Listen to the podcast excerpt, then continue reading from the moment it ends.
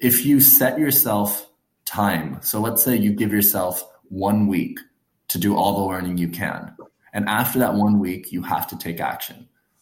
I think you'll be more likely to take action. But what ends up happening with a lot of people, I think, is they're constantly in this state of learning because they haven't set strong enough boundaries of their time. This is the Everything Real Estate Investing Show with Sean Pan, where we interview local real estate investors and professionals to go over tips, tricks, and investing strategies to help you learn about the business and to enable you to achieve your financial goals.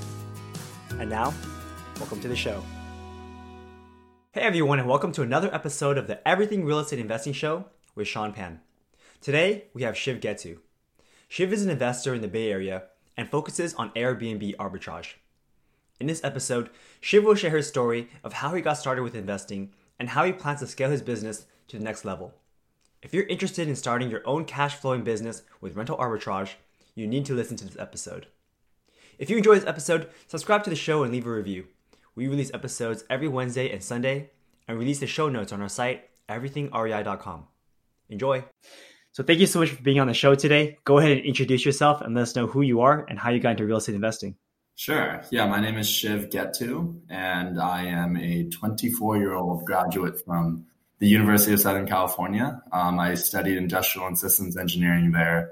And soon after, actually, finished May of 2017 and took five months off before I started working, traveling the world. Um, spent three months in Europe, had a great time there with friends. I highly recommend it if anyone's thinking about taking some time off before graduating or even before going to college. Um, it's good to take some time off and experience the world. But yeah, I kind of fell into real estate. Um, kind of funny. So I as I said, started off with consulting um, at a at a company doing um, you know Salesforce work, and still am doing that. And um, I got put on this remote project, so I had the flexibility of working from home. And you know, when you work from home, you still work, but there is a little bit more time because you're not dealing with commuting, you're not dealing with all that kind of stuff. So um, my brain started thinking, and I was like, well, how could I start using this extra time? And my family had always been in real estate um, in India. So we, a little bit of background, I moved to India when I was 12, grew up in the Bay Area, and went to school there at an international school for six years and came back here for college. So I kind of started thinking, like, how could I use this extra time? And I knew I always was interested in real estate. I had some sort of um, exposure to it. And this company called HubHaus uh, I so I I was basically living once I graduated. I moved back to San Jose, and my parents kind of have an extension of their house that they used to go back and forth. So I was living there, um, kind of serving as the property manager, making sure they have tenants, making sure all the issues get taken care of. So I got a little bit of exposure there. And when it came to finding a new tenant, I took ownership of that, started doing some research, and found a tenant called HubHaus. And they're a company that basically signs a master lease with you and guarantees you rent. And in return, they sublet your place to multiple people. So they look for typically, you know, four or five bedroom houses. They convert um, extra space into bedrooms and, and make it like a six bedroom house.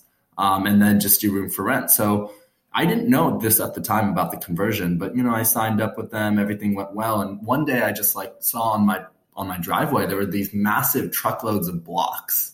And these blocks are basically used to create walls to create extra bedrooms. And then I kind of did the math and I, I, went inside the house and in the house they had like a piece of paper on each room saying how much they were renting it for.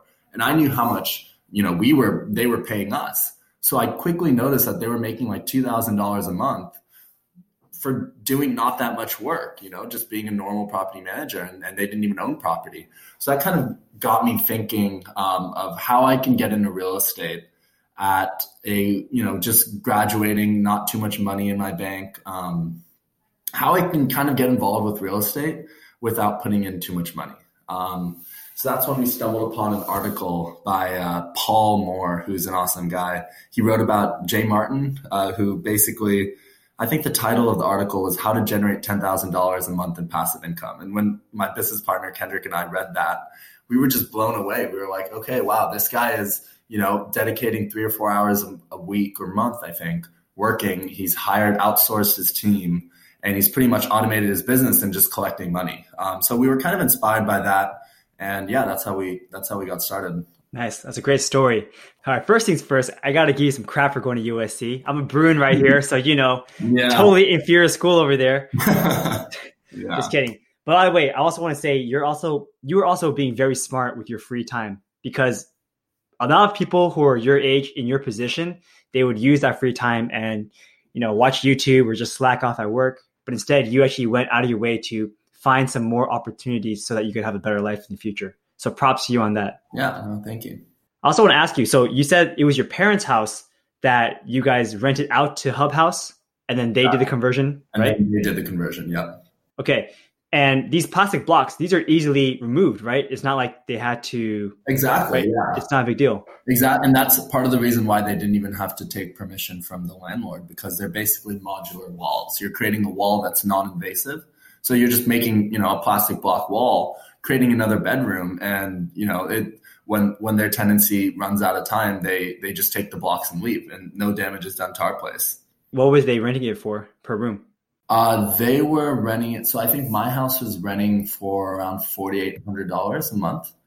Uh, that's what they were paying us and they each room was different but i think it totaled to about 6800 or $7000 a month so they were collecting a premium of you know $2200 a month the original was what four bedroom house. Oh, four bedroom. Yep. And they, and they added maybe two more. So they yeah. So they took the uh, you know the in my house we have like a formal living room. They made that into a bedroom. They took the formal dining room. They made that into a bedroom and just optimized it. And yeah, and that inspired me and just made me think like okay, like you can be creative in real estate. You can jump into real estate without actually having you know massive amounts of cash. Right. So it's about eleven hundred dollars a month per bedroom after it's been converted. I would say so, yeah. And these people are chill? Like, does isn't it weird living with other people like that? No, they're pretty. One of the reasons why I actually leaned towards them was because you know I'm I'm in South San Jose, and I don't know for those of you who know the Bay Area, like San Francisco is typically where um, everything is exciting as a younger person. Um, I had the choice to go to San Francisco, but I kind of decided not to because I knew I wanted to save money. I've always been someone who is very forward thinking. So I made the conscious decision to, you know, save money on rent, move away for a little bit, be away from all the social scene. So I think having, you know, the, typically their sell is they they bring in a lot of young working professionals, people in their twenties. So the people right now are actually relatively cool. Um, you know, their their whole model HubHaus is they want to create community. So they want to help people who are relocating to a new city and um, find you know quickly get amalgamated within the culture and be comfortable um, and yeah i mean they're long story short yeah they're cool and i'm and i'm fine with it because essentially the the way it works it's kind of confusing my parents have a main house and then they built an extension so there's actually two separate entrances so we're not sharing a house or anything like that got it so it's this extension house or are you guys living in the extension house um, my parents still live in India, so I'm just living in the extension house. Yep. Got it. And so the main house is being rented out by all these different people. Exactly. Yep. Okay, cool. Well, let's not talk about HubHaus too much because that's actually not your profession, right?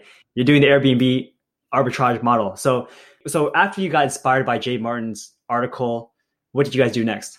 Yeah, so we, we got inspired by his article. We uh, I think in the article they mentioned someone by the name of Al Williamson. Uh, he was kind of the the guy who started this whole idea, maybe not started it, but spearheaded a community around it and got people together and started um, you know talking more and more about this concept of rental arbitrage. Um, and maybe I'll just go over that for a second. So rental arbitrage in furnished rental arbitrage is typically where you rent an apartment or a house, you furnish it and then you sublease it to um, you know anyone you want. It could be vacation rental travelers, it could be corporate rental travelers, and the whole profit margin, the whole business model is arbitrage, taking money on top of what you're already paying. So you know, in in a case example, if we're paying twenty five hundred dollars a month, um, our goal would be to make more than that because then we keep the profit.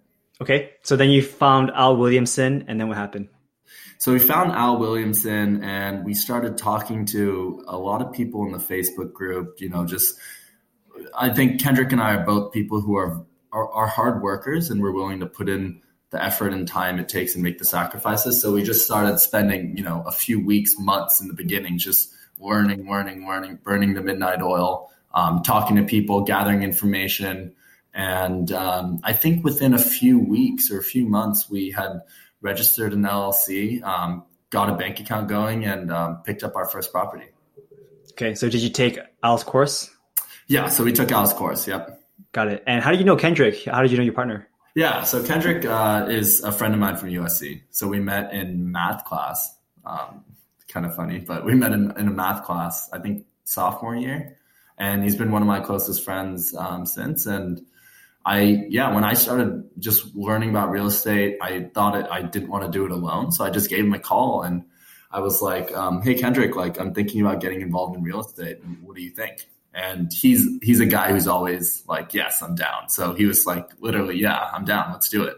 And he was actually working in Boston at the time, or sorry, he was in Boston for a little bit at the time, yeah, working. And he um, basically just made the move and was like, okay, like you know, I'm just going to do this. And he just like moved from Boston, came to San Jose, like found a job with a uh, asset manager who owns about a thousand units. Um, more on that later, but he owns a thousand apartments um, in the Bay Area and just started working for him and, and, you know, decided to invest a lot of his time in real estate.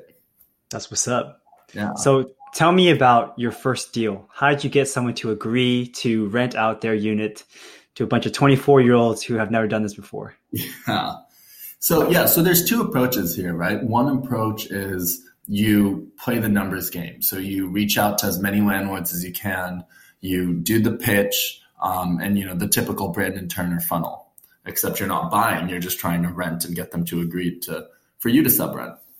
Um, the other the other method is building relationships with people that own real estate, and then basically pitching them the idea. Um, it, it, seems similar, but I think from where I'm approaching it is instead of trying to find as many one-off landlords as you can, try to build a relationship, or at least this was our approach, build relationships with landlords who own a lot of units, build trust with them, and then see if they buy into your business model. Because that way you're getting access to, you know, in this case, hundreds of units to rental arbitrage rather than just uh, you know just one off landlords.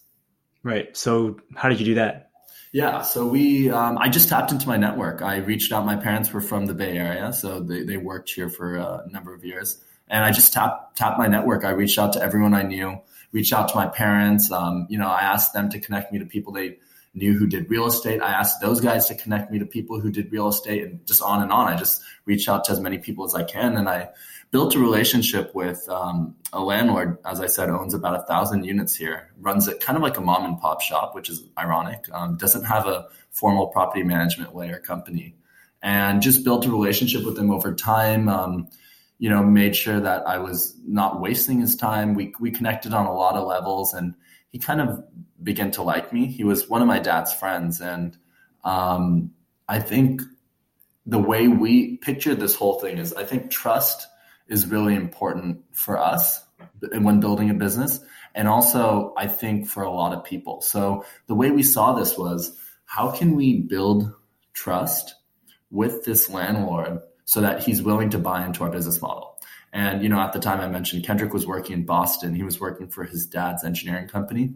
So he had a little bit more flexibility. I was kind of working, you know, at a formal company and didn't have as much latitude to just swing back in if I left my job. And um, you know, thankfully enough, Kendrick was willing to and um, and able to as well. So he just left his job. We saw that this landlord was actually, since he was kind of running it like a mom and pop shop, there were some gaps in his business. They were mismanaging it. Um, you know, within eight years, it went from being I, I want to say like a B plus property or an A minus property to like a B minus C plus because it was just mismanaged. They kind of a little bit older landlords. They didn't spend the time necessary. And we saw that there were a lot of gaps in this business. So we went in and we said, Hey, listen, like, you know, we, we see that there are a lot of things that uh, could be changed here. And um, we basically sent him a, a presentation of our thoughts and what we thought could be done. And he called us and we spoke to him and he's like, you know, the elephant in the room here is,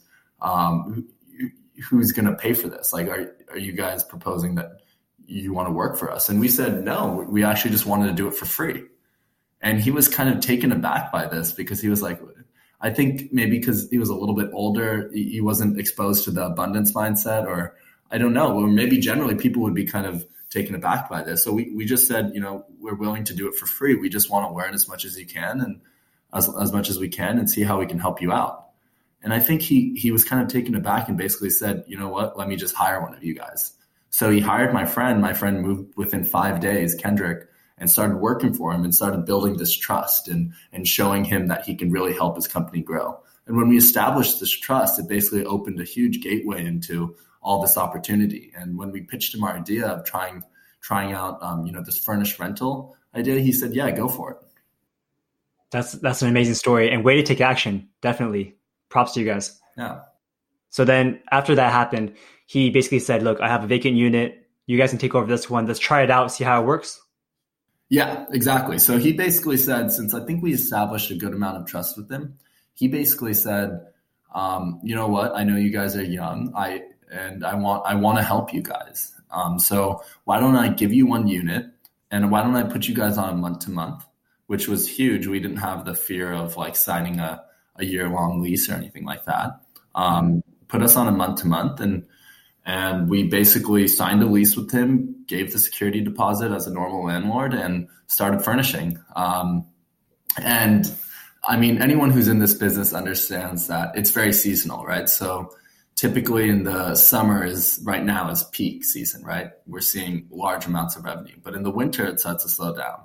So we started, I think, in December, um, which is the slowest month of all, and um, yeah, we furnished furnished a uh, unit, and actually we did have a hiccup before that. So as I mentioned, some of his properties are a little bit older. So the first property that he was willing to let us try out on was um, one of their more rundown ones. And, you know, I got all excited. I was like, let's do this. I, I hadn't seen the property. So I, I walked in there, started talking to the property manager, kind of noticed that the building was a little bit rundown and there was kind of, you know, um, it didn't really seem like the ideal place to do vacation rentals or corporate travels. And but I just said, you know, let's just go go with it and see what happens. So I think to get the whole experience, I wanted, you know, we were really eager. So I was like, okay, let me just sleep in this vacant apartment and see how the experience is.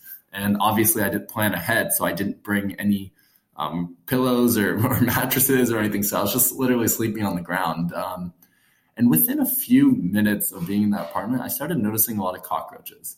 Oh God. And bugs and spiders and like it was that the building was old. The, the, the, the drawers smelled like, and I was just sleeping on the ground here. I was like, oh, well, like, you know, what did I just get myself into? Like, there's no way we can sign this lease.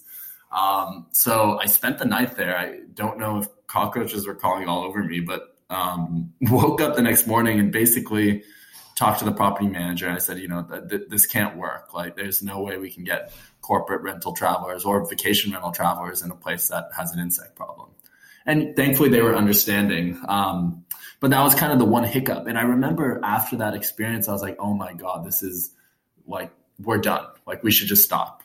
And, and for a second, I was like, what do you mean? Like, after listening to all these podcasts and hearing all these inspiring stories, there's no one that goes through success, quote unquote success, or an experience that they they enjoy without some bumps in the road. So I, I just said like, I, I, you know, I kept telling myself like, each bump just makes you progress further. Um, it's just a step towards, you know, the top. So we shook that off, continued, um, and we started looking for one of his other properties. Yeah, going to the top one cockroach bite at a time. Yeah, exactly. okay. So then, once you decided to rent one of his properties, how much was the startup cost, and how long did it take for you to actually create a furnished rental? Yeah, so um, so we first started off with um, two a two bedroom. So the startup cost for that was about uh, I want to say so it, it costed so let's say for the for the security deposit, you know that I think in this case it was about six hundred and fifty dollars in rent, or six hundred fifty dollars total. Yeah, pretty low. Wait, what? Yep. okay.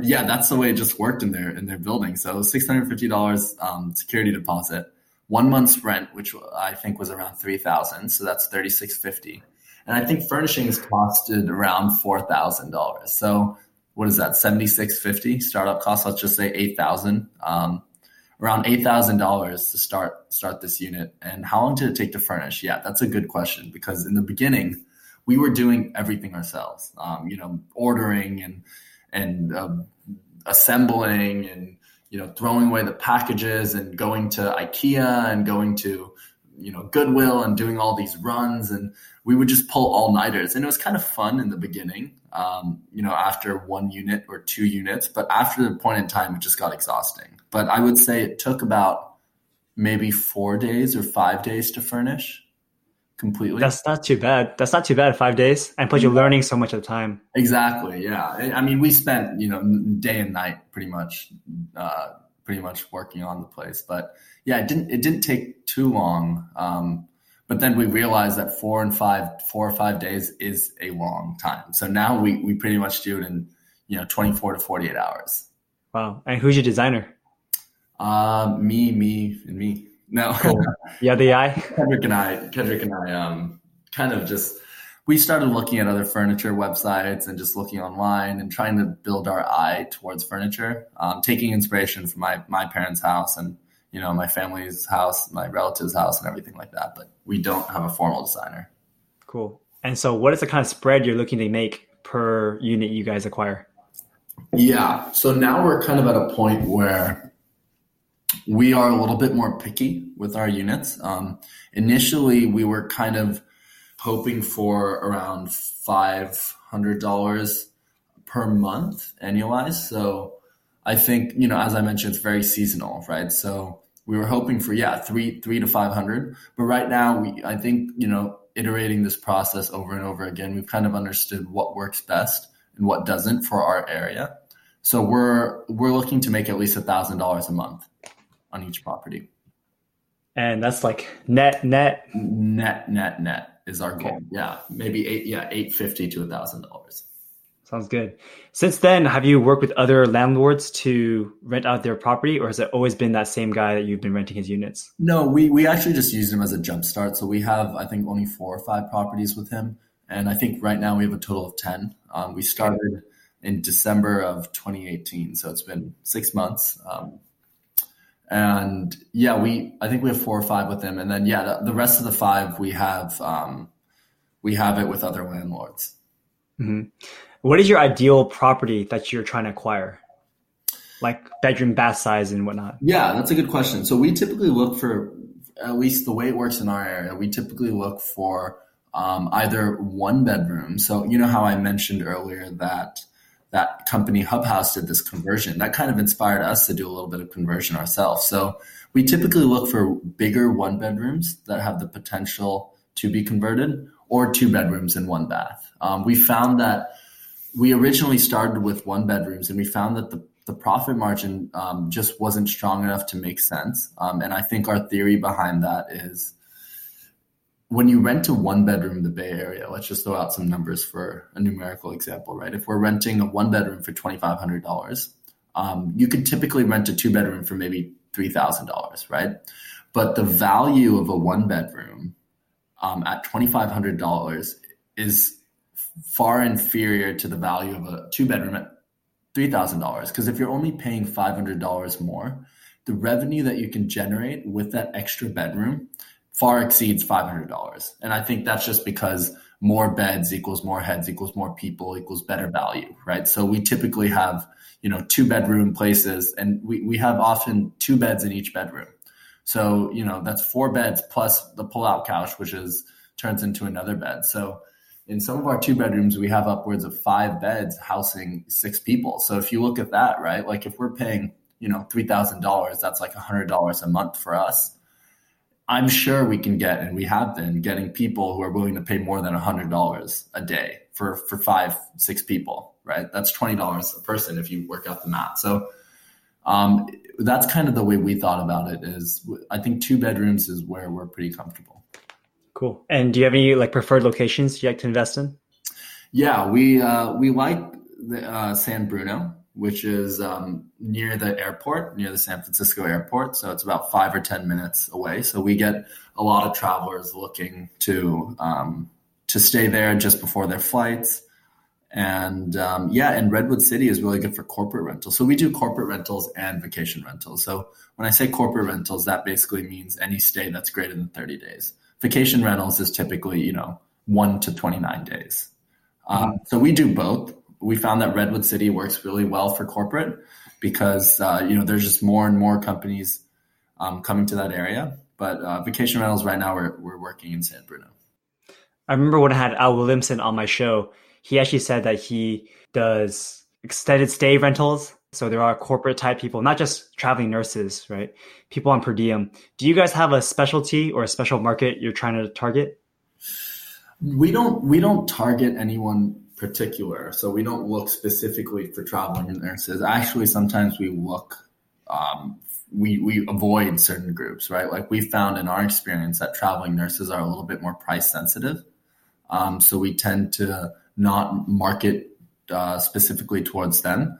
But I think our strategy right now is we market on sites that have the most eyeballs. One one in particular, right, which is Airbnb. So Airbnb, at least in the Bay Area, um, you know, 90 plus percent of bookings come from that one site. So, you know, just using the Pareto principle, right? It, it just makes logical sense to direct all your marketing and um, marketing efforts towards that one site. Airbnb is a great website and I use it every time I go traveling. Yeah, it is. I know. So, by using Airbnb, are you ever concerned about if Airbnb changes their regulations or if, I mean, the city itself, right? The city itself can really uh, change something and then that could ruin your business model. Absolutely. Yeah. No. And, and actually that's kind of how, the way we've made ourselves a little bit more anti-fragile is typically when the cities change regulations, they change it so that there's no stays that are less than 30 days. So they allow stays that are greater than 30 days. The way we built our business so far is we're choosing areas that still allow Airbnb, but also have a great potential for corporate rentals. So if anything happens, we can just pivot from Airbnb vacation rentals to, you know, corporate rental stay. So I, the, the reason why we, I mean, so far in our experience, we've seen that vacation rentals is a little bit more profitable. Um, we're also willing to do the legwork. Um, actually, we don't really do the legwork now. We've hired a team and built built out all the systems. But um, you know, we're, we're willing to. It's the way we see it is, you know, vacation rentals is like the gold rush, right? Like eventually that's going to time out. And you know the profit margins we're seeing is is really strong. So we're, we're trying to milk that system till the end. And when when their regulations do come into play in certain areas we'll just pivot to corporate rentals which is allowed by almost every municipality in the country. That's right. That's right. And who is currently managing your properties? Um, yeah that's so as i mentioned i we both have full-time jobs um, and we have employees. So we have uh, an employee in the Philippines who's working for us doing guest communications. We have her at 40 hours a week. We're actually in the process of hiring another person um, to kind of do guest communications and build out our marketing efforts. And we have a maintenance guy that helps us set up the units and attend to maintenance issues. And, and of course, we have our cleaning team that um, that takes care of all the turns. So, I mean, right now, like I, I almost like am not really participating in any of the operations. It's just kind of running on its own because of the systems we built. That's the dream. I mean, you read that article about Jay Martin about a year ago, and now here a year later, you're almost there. Yeah, no, we read it uh, almost yeah, like eight, seven, eight months ago. Yeah, no, we've. I mean, it's it's interesting. I think the way we think about this whole thing is not how many units we have um, and how we should operate based on how many units we have, but whether our operational capability can withstand operating on a thousand units, right? So every time I, I, I think about a task or, or a process, right? I, I, I think to myself, will this task or process be able to uh, operate if we had a thousand units, right? So that, that, and when you think like that, you really understand the importance of systems thinking, where each thing, each task you do is scalable, right? So that's our our goal is to basically build out this business so that it'll operate the same way on a thousand units than than just one unit. There's a lot of pros doing Airbnb arbitrage. What are some of the cons to your strategy? Yeah, no, good question. I mean, the, one of the biggest cons is that you don't own the asset, obviously, right? Like one of the enticing things about real estate is that you can buy something for 20% down, oftentimes less, you know, if you're doing an FHA and sit on it for 30 years and own the entire asset outright. Like for our our business model, we're not able to do that because we don't own the property, but that doesn't mean we can't eventually own the property and do our business on top of it as a layer. Um, yeah. That's that's one con. Um, the second con is obviously it's definitely way more active compared to real estate um, long term rental investing. But again, like it, every, everything is systems, right? If you can build a system, you can make it less, you know, less. It, it'll still be active in an absolute sense, but relative to your time, it, it's it won't be that active. So you've been doing this for about six months now, right? Since December of 2018, and I'm sure you've learned a lot throughout the process. What are some things that you know now that you wish you knew back then? It's funny, right? Because I'm very analytical as a person and I tend to get stuck into analysis paralysis, right? And I think it's important to remember that there's more value sometimes in growing fast rather than always growing as efficiently as possible. And I don't want to scare people off, but what I mean by that is you can get stuck in analysis paralysis. You can try to make things as optimal as possible, make it as efficient as possible before you get started. But if you can make micro movement and fail in a micro way, and you're constantly making these iterations in a micro fashion, you're going to grow a lot more intelligently. You're going to learn a lot more throughout the process um, if, if you do that. And I think that's something that we we did end up doing, but I think in the beginning there was a lot of push. And I think that, you know, thanks to Kendrick, like Kendrick is, I'm a little bit more analytical and I think things over. He's kind of like, let's, let's do it. So I think we, we kind of work well together because he'll be saying, let's do it, let's do it, let's do it. And I'm like, okay, well, let's take a minute and let's just think about the ramifications of our decisions. So we kind of inch our way along, like tug and war, going back and forth, back and forth, and we, we move slowly. So I think my one advice would be, um, sometimes just make make make micro decisions and it's okay to have micro failures make micro decisions it's okay to have micro failures okay i like that. What are some actionable steps that new investors can take so that they can do what you do in the very near future? So there's this law called parkinson's law right? Parkinson's law it states that work expands with the amount of time present for the task right? So let's say and and yeah, you may lose me for a second, but if you set yourself time, so let's say you give yourself one week to do all the learning you can, and after that one week, you have to take action. I think you'll be more likely to take action. But what ends up happening with a lot of people, I think, is they're constantly in this state of learning because they haven't set strong enough boundaries of their time. So I think, you know, if I'm just thinking about this right now, I think what I would say is set a time, set set some boundary in in, in which you want to learn. So maybe it's two weeks, maybe it's three weeks. Um, set that time to learn, and once that time expires, um, reach out. Maybe you could, yeah, reach out to Al Williamson. Al Williamson has the course, and get into a group of community of people who are doing something like this, right? Because one of the biggest things for new investors and people just getting started is they're nervous to take the first step, right? But the more people you talk to, um, but be careful. You don't want to talk to too many people and just never take action. So more people you talk to, the more they'll kind of encourage you to just take action. So almost almost take action and think about it, but don't overthink it to the degree that you're just paralyzed. Great. Is there any final words that you have to say before we end the show today? People are the most important thing here. Like people always say your network is your net worth, but you know that could be more true. So just I would encourage people to just reach out as much as you can, talk to people, learn from them, ask them questions, and see if those people that you talk to can connect you to other people. Um, that's kind of the way we did it, right? We we got connected to someone, we spoke to them, and asked them if they can connect us to any, anyone else, and just continue that branch, learn as much as you can, and um, yeah, take action. Solid advice. So, how can people get in contact with you? Yeah, so you can reach me um, on my email. So it's shiv s h i v at a t m a n ventures, V E N T U R E S dot com. Um, and yeah, if you want to reach out to my business partner as well, Kendrick, it's K E N D R I C K at atmanventures.com. What does that stand for? Atman is kind of the it's it's basically life force in um, Hinduism. So yeah, the principle nice. of life. Yeah, nice name. Cool. Yeah. All right, well, Shiv, thank you so much for your time today, and thank you for telling us all about a hybrid vacation and corporate rentals. You gave us a lot of great information, so I hope people can listen to what you have to say and just realize, look, you only started this six months ago, and you've already achieved massive success. So if they really want it, they can go grab it themselves as well. Exactly. Yeah. No, just just don't have any preconceived notions and just take action. Absolutely, man. Thank you so much for your time. I'll see you later. Here are some of the key takeaways from this episode. If you want to see results, you need to take action. Shiv and his partner are young adults who decided on creating alternative streams of income and made it happen.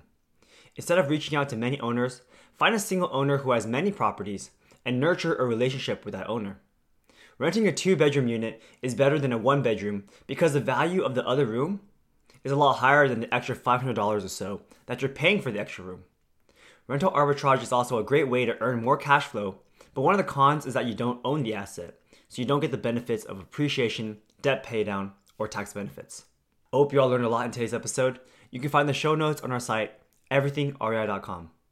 Thanks, and have a great day. This was another episode of the Everything Real Estate Investing Show with Sean Pan.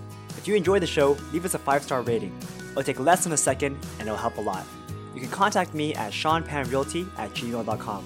That's S E A N P A N R E A L T Y at gmail.com. Thanks and have a great day.